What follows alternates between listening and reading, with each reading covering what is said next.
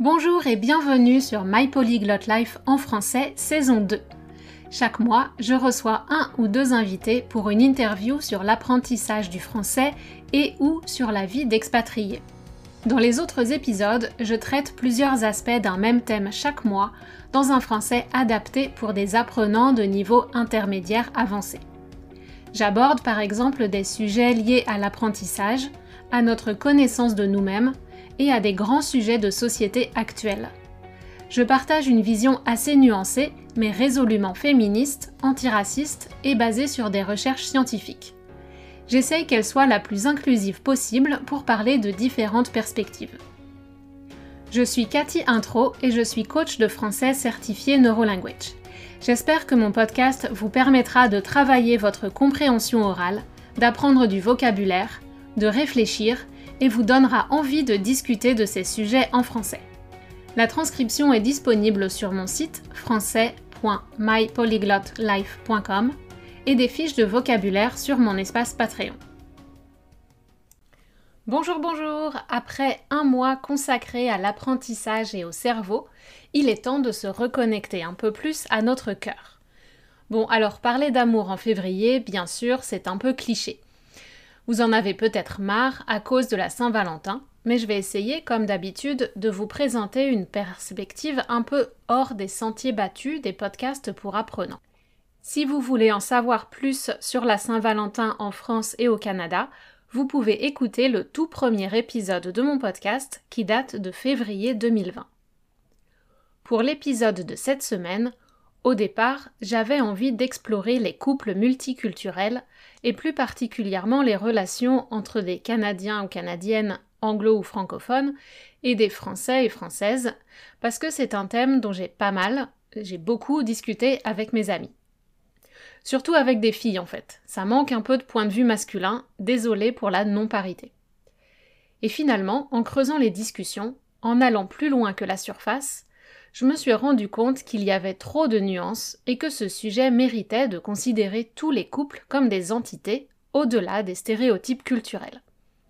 En fait, il faut vraiment s'intéresser aux moyens de communiquer à l'intérieur d'un couple, notamment en rapport avec tout l'environnement comme la famille, les standards culturels, etc.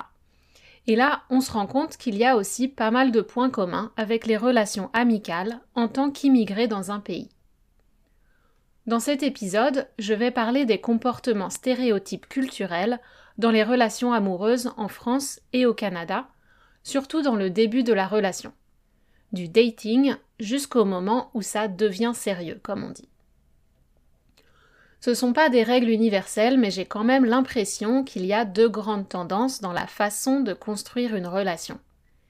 J'aborderai aussi quelques incompréhensions fréquentes liées notamment au vocabulaire, des mots qui entraînent une confusion, une ambiguïté, ou qui n'ont carrément pas de traduction.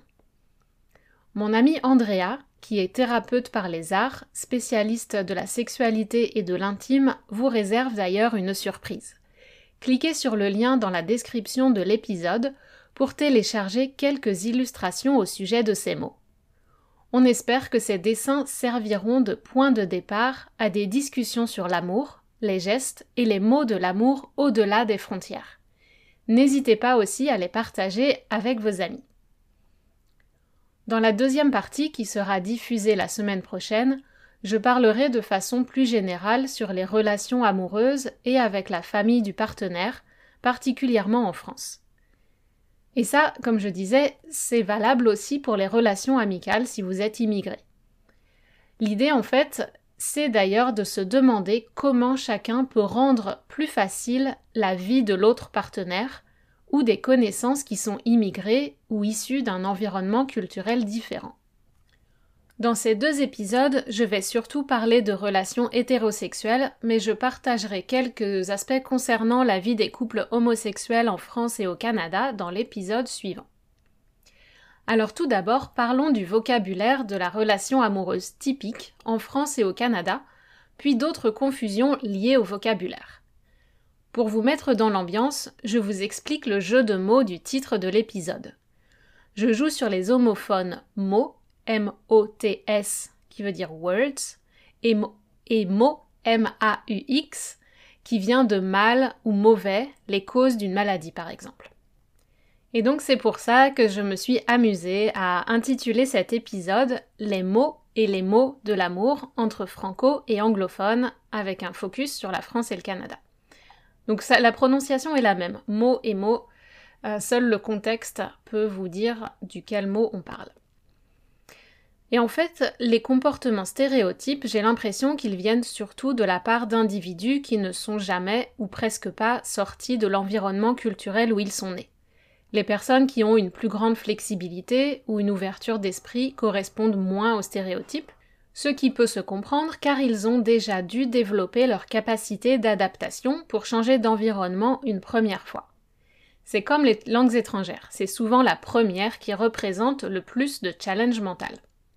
Mais prenons les choses par le début et commençons avec le dating. Sur ce mot déjà, Andrea et moi avions une vision différente des choses. D'ailleurs, je crois qu'on n'a pas vraiment de mots pour traduire le dating en français. Le meilleur serait peut-être les verbes sortir avec, to go out with, fréquenter ou se fréquenter, ou encore voir, pour traduire to date, mais je ne peux pas penser à un nom pour dating. Une date ou un date, je ne sais même pas euh, si c'est masculin ou féminin euh, en français euh, moderne, c'est un rendez-vous. En français correct, en français traditionnel, date n'existe pas, on dit un rendez-vous. Et c'est le contexte qui vous dira s'il s'agit d'un rendez-vous amical, amoureux ou chez le dentiste. Pour moi, française, le dating, ça représente le petit rituel pour commencer une relation en Amérique du Nord. En français, on pourrait dire qu'on a commencé à fréquenter quelqu'un, mais qu'on ne sait pas encore si c'est sérieux. Je pense que le verbe dater commence à être utilisé par les jeunes en France aussi, car il a le mérite de clarifier les choses. Au Canada, en tout cas à Vancouver, d'après ce que m'ont raconté mes amis, si vous passez par une appli de rencontre de style Tinder, il y a apparemment quelques étapes plus ou moins codifiées, comme une sorte de rituel. Je vous lis la description de mon ami Marion pour pratiquer votre français informel. Et vous pourrez trouver les explications des mots familiers dans la transcription.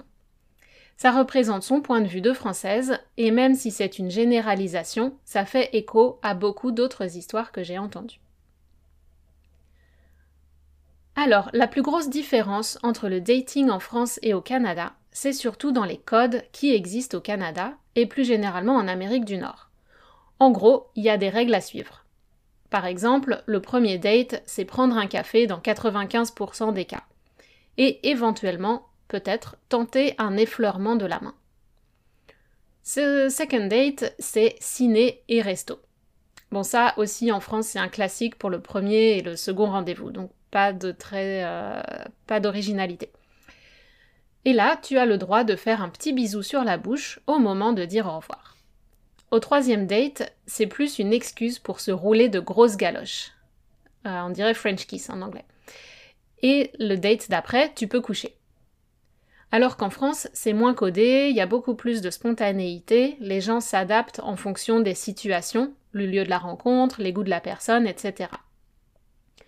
Et aussi, il y a le Status of Relationship Talk au Canada. En France, en général, quand tu embrasses quelqu'un, c'est que la personne t'intéresse, et donc tu rentres dans une relation à partir du moment où tu l'embrasses. Et c'est implicite que les deux sont en couple à partir du moment où ils s'embrassent à répétition pendant plusieurs rendez-vous. Donc voilà, si vous French kissez à répétition pendant plusieurs rendez-vous avec un Français, vous êtes en relation. Au Canada, il faut avoir the talk. En gros, me dit Marion, c'est pas du tout romantique et c'est du genre Do you want to be my girlfriend ou Are we in a relationship? Et là, si les deux sont d'accord, ça officialise la relation. Mais c'est souvent après des semaines de dating, et même du genre trois mois en général. Entre-temps, donc avant the talk, chacun est libre et sans attache.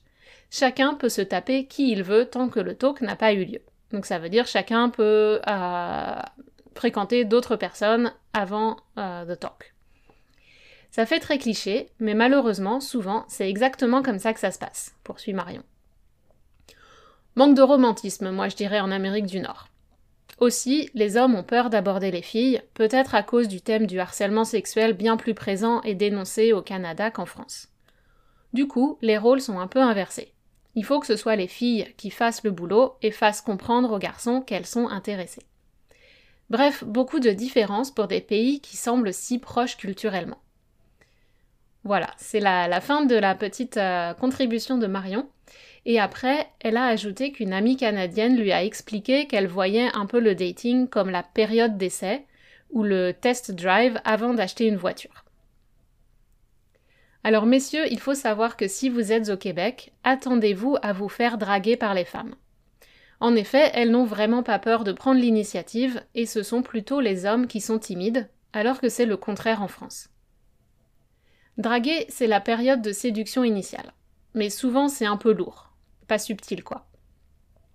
Si vous avez vu la série How I Met Your Mother, le livre de Barney, Stinson, on pourrait dire que c'est un manuel de drague pour séduire les filles. D'après ce que j'ai compris, la relation sur la relation se pratique aussi au Québec francophone. Bon, de toute façon maintenant, avec Facebook, tout le monde est plus ou moins obligé d'aborder la question à un moment ou à un autre pour mettre à jour son statut. Mais Andrea m'a confirmé que, pour elle, la manière française d'aborder une relation créait de l'inconfort, parce qu'il y avait trop d'incertitudes et un manque de communication claire. Donc voilà, si vous commencez une relation avec un ou une française, ou français, sachez qu'il faudra trouver des moyens de communiquer vos attentes, your expectations, respectives. Par ailleurs, c'est pareil aussi avec l'amitié. À partir de quel moment devient-on ami avec un ou une français, française? Savez-vous reconnaître les signes? Peut-être que les habitudes sont différentes dans votre pays. Si vous n'arrivez pas à nouer des amitiés avec les locaux, pourquoi pas engager une discussion sur les signes de l'amitié ou ce que signifie concrètement être ami? Mais ça, ça pourrait faire l'objet d'un autre épisode entier et je vous en reparlerai.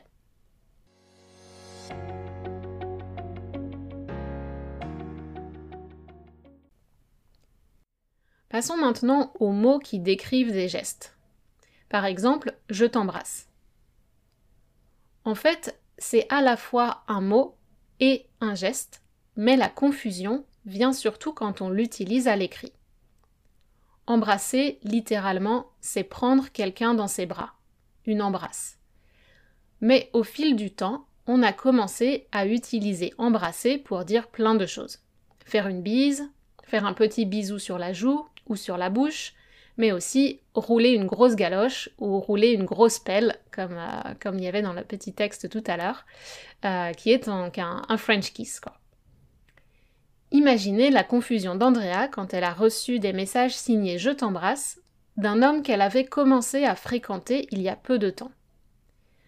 Comme elle est très visuelle, elle a tout de suite visualisé la version French Kiss de Je t'embrasse et elle a trouvé que c'était un petit peu trop rapide, que ça ne correspondait pas aux divers rendez-vous qu'ils avaient faits ensemble.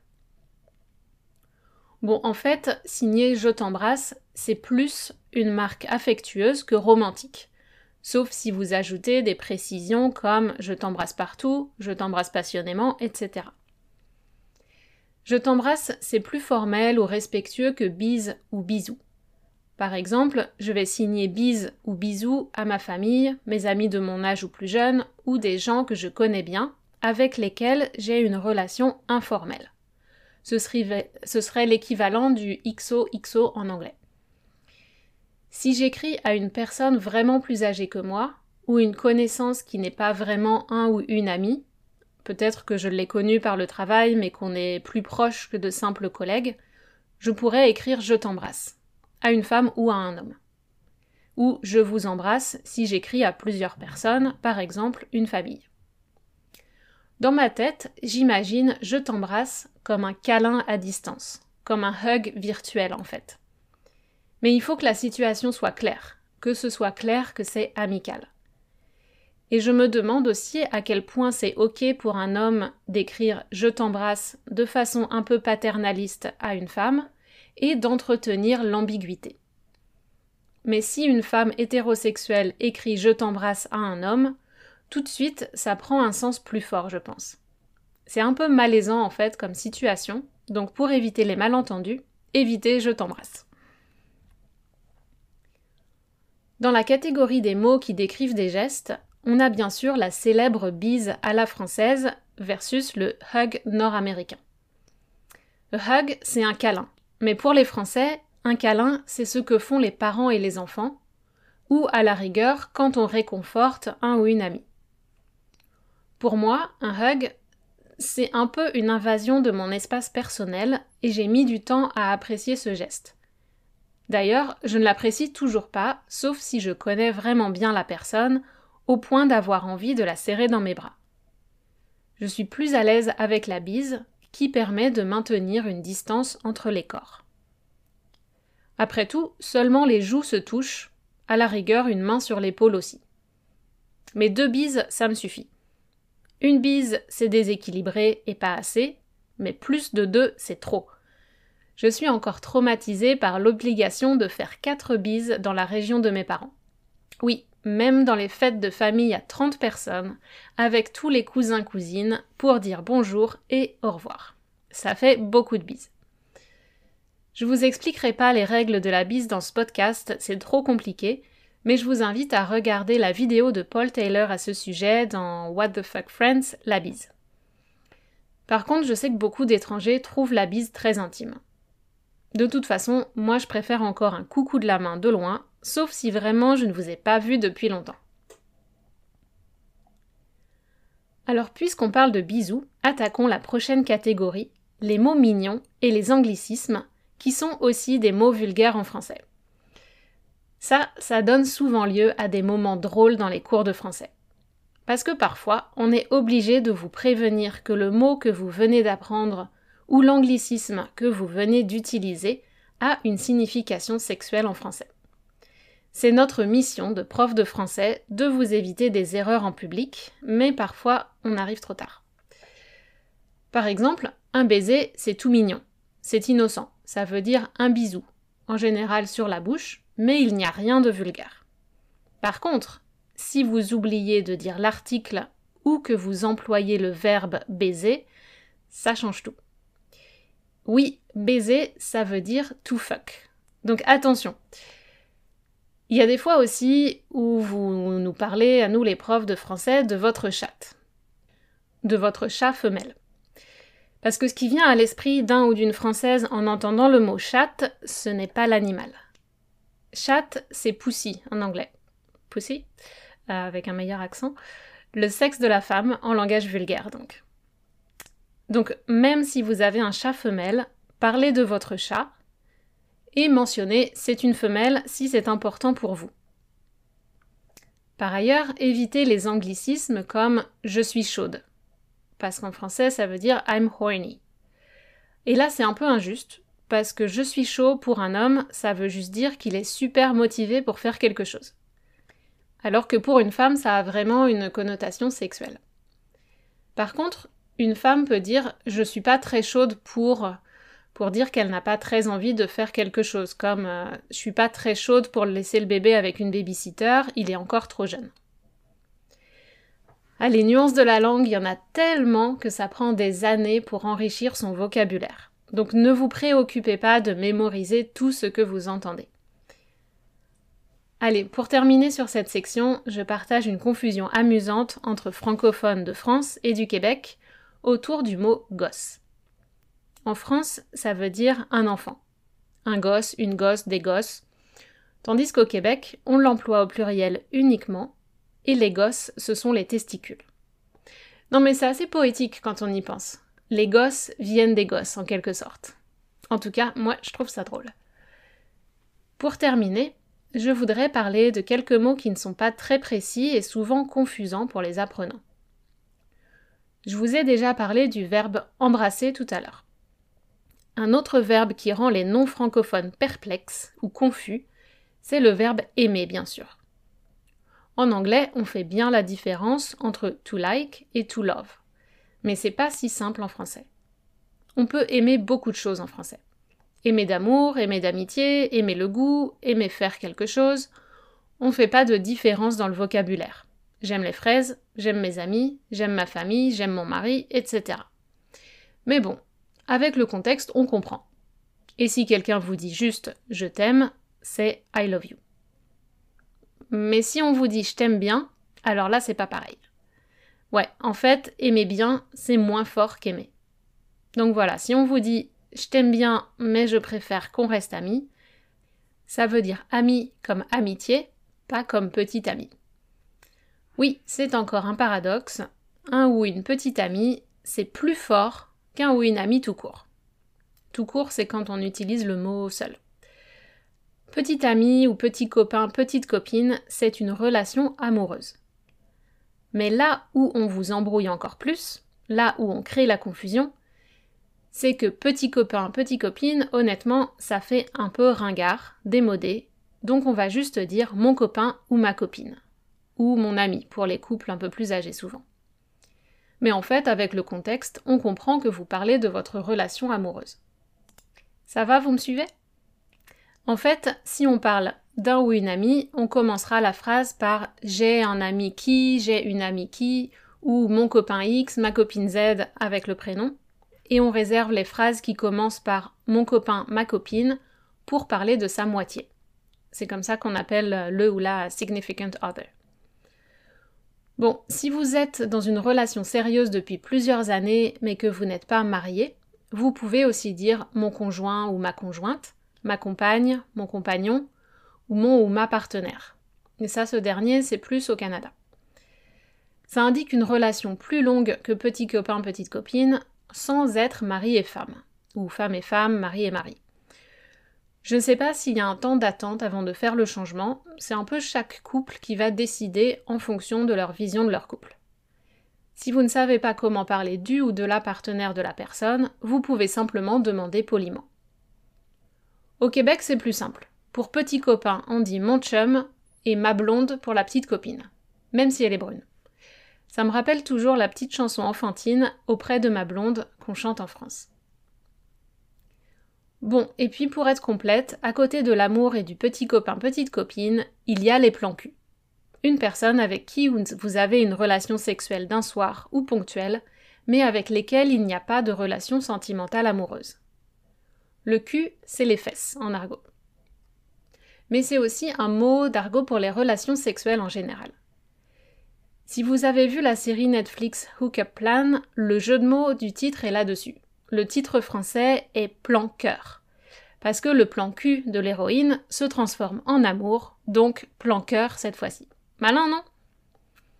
On a d'autres verbes alternatifs pour aimer qui donnent des nuances d'intensité comme apprécier, mais ça c'est plus comme to enjoy, et adorer, qui est l'équivalent de I really like. Au contraire, quand on n'aime pas, on utilise en général le verbe détester. Haïr, la haine, c'est vraiment très fort, et en plus la conjugaison est compliquée et la phonétique pas très facile, donc on l'utilise peu en France. Par contre, au Québec, à cause de la proximité avec l'anglais to hate, on peut souvent entendre le verbe haïr, mais pas toujours bien conjugué, comme jaillit au lieu de je hais. Donc voilà, en France, vous détestez votre ex, par exemple, et au Québec, vous haïssez. D'un autre côté, on a un mot qui n'existe pas vraiment en français, c'est crush. D'ailleurs, je pense que de plus en plus, les jeunes utilisent le mot anglais. Je crois que j'ai déjà entendu un coup de cœur en français. T'as un coup de cœur pour quelqu'un?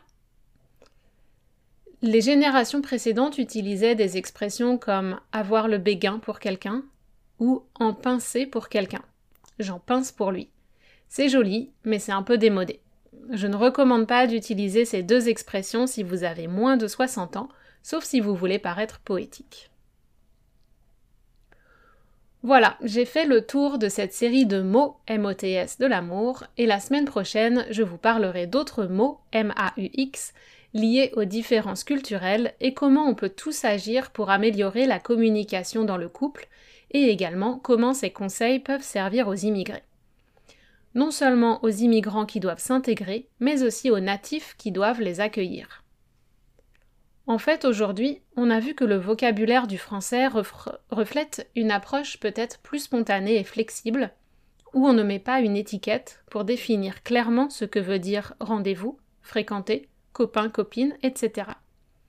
Timidité, désir de maintenir l'ambiguïté ou autre chose, mystère.